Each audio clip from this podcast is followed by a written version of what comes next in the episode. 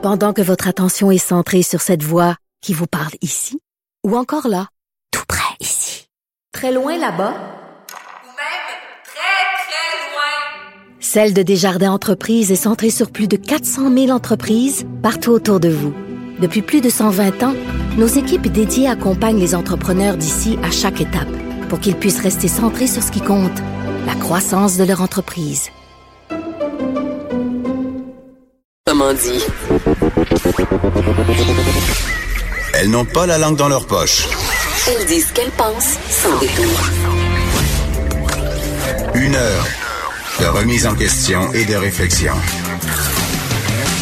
Geneviève Peterson. Vanessa Destinée. Les effrontés. Bienvenue à l'émission tout le monde. En ce jour de verglas, euh, si vous êtes parent et que vous habitez Montréal et euh, la région autour de Montréal, ben les écoles sont fermées. hein. Ben donc oui. on se tape une belle petite journée euh, où on doit dealer avec les enfants, où on doit se revirer sur une scène comme on dit, parce que moi personnellement, je l'ai appris à 6h38 ce matin. Ah oui, hein, d'accord. Moi, je suis Oui. venue ici à la nage, Geneviève. Oui. Donc, je m'attendais pas à ça ce matin, de sortir de mon bikini. Mon bikini body n'était pas prêt, malheureusement. Mais j'ai affronté les éléments et me voici aujourd'hui. J'ai j'ai un traquet de moins, donc j'ai pas à me soucier euh, euh, des enfants que je dois déposer à la garderie et à l'école. Une chance, parce que j'ai de la misère à me gérer moi, Geneviève. Non, donc, mais imagine. n'empêche que quand même, on rit, mais c'est quand même un casse-tête pour beaucoup de parents. C'est pas tout le monde qui a la chance de pouvoir traîner ses enfants au bureau. Tu sais, quand tu fais un métier, euh, si tu travailles, par exemple, en restauration, en manutention, au service à la clientèle, euh, c'est pas tout le monde qui a un job de bureau. Puis c'est pas tout le monde non plus qui a la chance d'avoir un employeur très compréhensif. Mais il y a beaucoup, beaucoup, beaucoup de parents ce matin qui ont dû trouver euh, des solutions pour leurs enfants. On les salue. On les salue. C'est vrai, hein, c'est pas tout le monde qui a un réseau non plus, tu sais, de la belle famille Exact. ou genre des, des, des parents qui sont à la maison qui sont retraités. Donc une, prendre le relais. une petite pensée pour vous euh, en ce beau euh, Oui. jeudi matin. J'espère que vous nous écoutez avec euh, vos enfants. On va faire attention aujourd'hui parce Oui. que on va pas dire de gros mots. Parce Les mots que, toilette, là, Exactement. non, non, non, ça sortira on pas peut pas aujourd'hui. dire ça.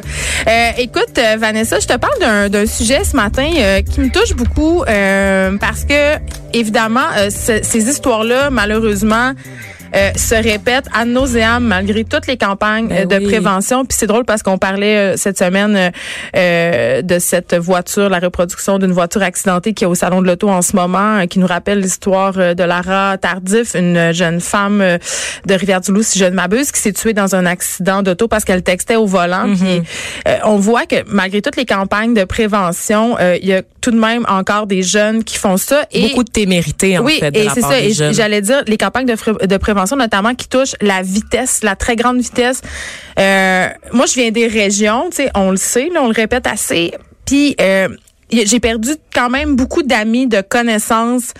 Euh, dans des accidents de la route qui auraient pu être évités, c'est-à-dire des accidents qui se produisent parce que euh, le conducteur va beaucoup trop vite, euh, parce qu'il y a de l'alcool impliqué ou des drogues. Et malheureusement, euh, ce matin, sur la une du journal de Montréal, on revient sur cette histoire en fait qui s'est déroulée à Salaberry de Valleyfield d'un chauffeur qui s'appelle Andrew Beaulieu Laforce qui roulait à, tiens-toi bien Vanessa, 228 km heure. 228 km heure. Et c'est pas juste ça, c'est qu'il roulait ivre, donc il Oui. était en état d'ébriété. Et il a tué quelqu'un. Il a tué quelqu'un. Ce Ouais. jeune de 21 ans a tué quelqu'un, un autre jeune De qui, lui, 24 ans, qui est ouais. âgé de 24 ans, effectivement. Et moi, ce qui m'a surpris, en fait, parce qu'on a le journal qui est affiché là avant de passer dans Puis on mon voit la bureau. voiture, On voit la euh, voiture, c'est la démolie. une qui m'a qui m'a estomaqué. Je suis rentrée dans le bureau carrément en disant "As-tu vu la une du journal Ouais, Parce que c'est toujours impressionnant. Pour vous donner une idée là, de ce qu'on voit là, sur la photo, l'auto, elle a l'air tu sais, d'une petite boule de papier d'aluminium. Tu sais, quand on prend un papier d'aluminium puis qu'on le froisse, c'est ça qu'elle a, c'est de ça qu'elle a l'air. la-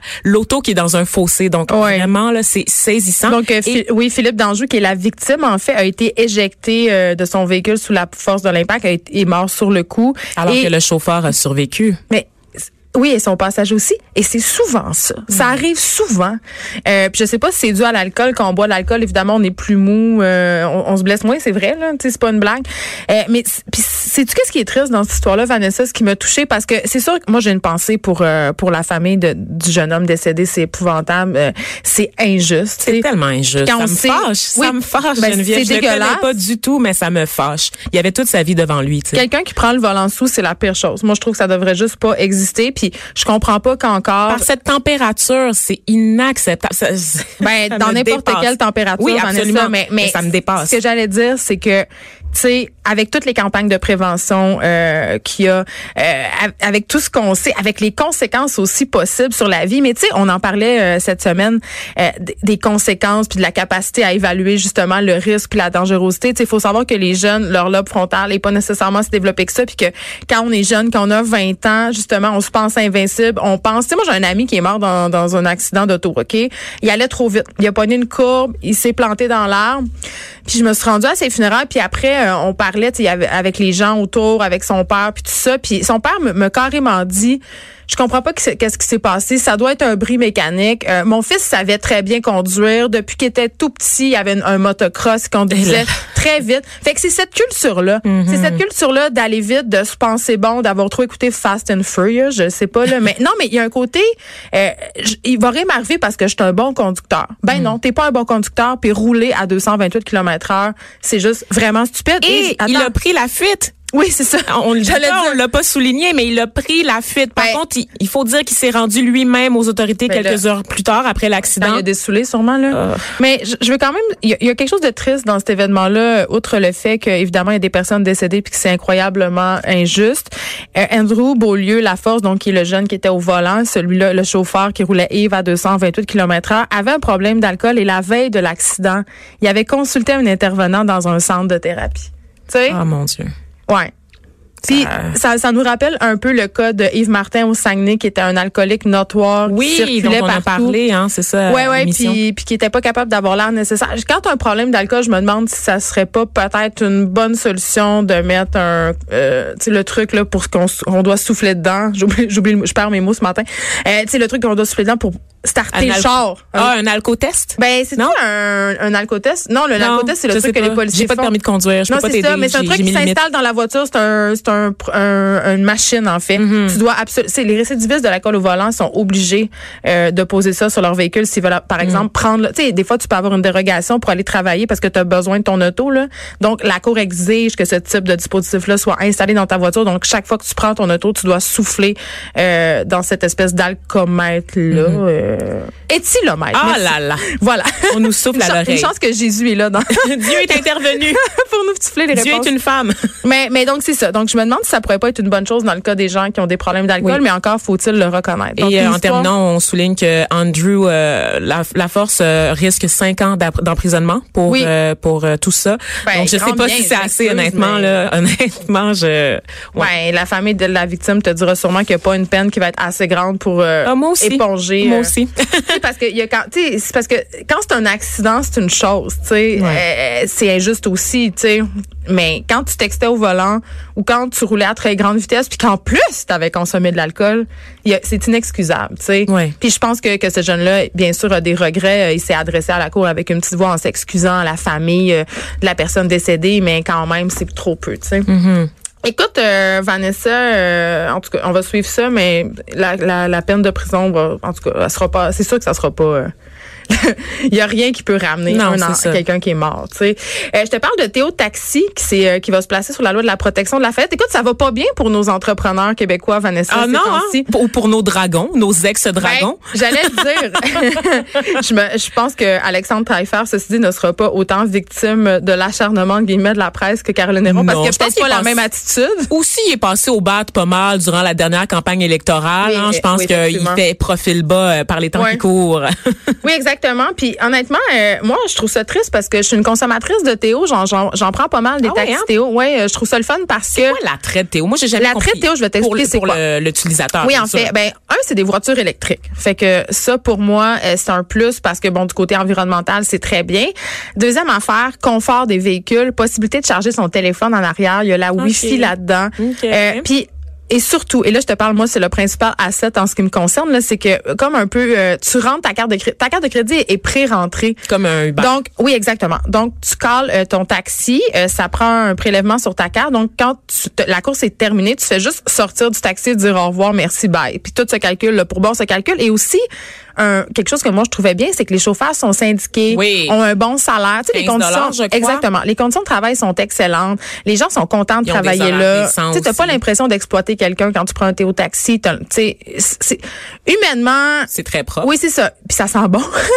Hum- c'est parce que justement, tu sais, il y a quand même une attention vraiment très particulière. Tu sais, il y a un service à la clientèle qui est vraiment là que je retrouve pas dans les taxis montréalais pour la plupart du temps. Tu Mm-hmm. sais, je dis pas que c'est tous les taxis qui sont dégueulasses avec des chauffeurs qui textent puis qui te parlent pas, mais moi, moi j'ai un billet très favorable à l'industrie du taxi en général parce que c'est une industrie qui emploie beaucoup de gens euh, de ma communauté, donc la communauté Vanessa, je mais comprends aussi pas. Des, des communautés Ok, mais je euh, immigrantes en général. je comprends pas quand même comment les chauffeurs de taxi montréalais qui font partie de l'industrie du taxi traditionnel ne, ne réussissent pas ou ne veulent pas s'adapter aux nouvelles réalités. Ils sont en concurrence avec Théo, sont en concurrence avec euh, avec Uber, puis Mais je pense que personne l'a vu venir en fait cette Ben, espèce de d'émergence de. Uber. Non, mais Ouais. Uber, on se rappelle, c'est arrivé très rapidement Ouais. sur le marché. C'était un, un une espèce de, de joker, tu sais, free for all, sans, sans fois sans, sans loi, sans fois ni loi. Ouais. Le gouvernement très rapidement a plié aux demandes d'Uber pour euh, satisfaire. C'était très, c'est de la petite politique, on s'entend là, Ben, je même. comprends, au mais moi, d'une industrie qui a été soutenue par le gouvernement pendant très longtemps. Mais moi, Vanessa, je me demande euh, si Théo ferme pour vrai. Là, je pense, obviously, c'est ça qui va arriver parce que évidemment, euh, c'est des choses qui n'avaient pas prévu euh, la compagnie Théo qui a changé genre de PDG cinq fois en quatre ans. Là, c'est la recherche des véhicules, ça prend beaucoup de temps. Il y avait des chauffeurs qui trichaient aussi, puis la concurrence déloyale d'Uber. Puis je me demande aussi, moi, personnellement, d'un point de vue éthique.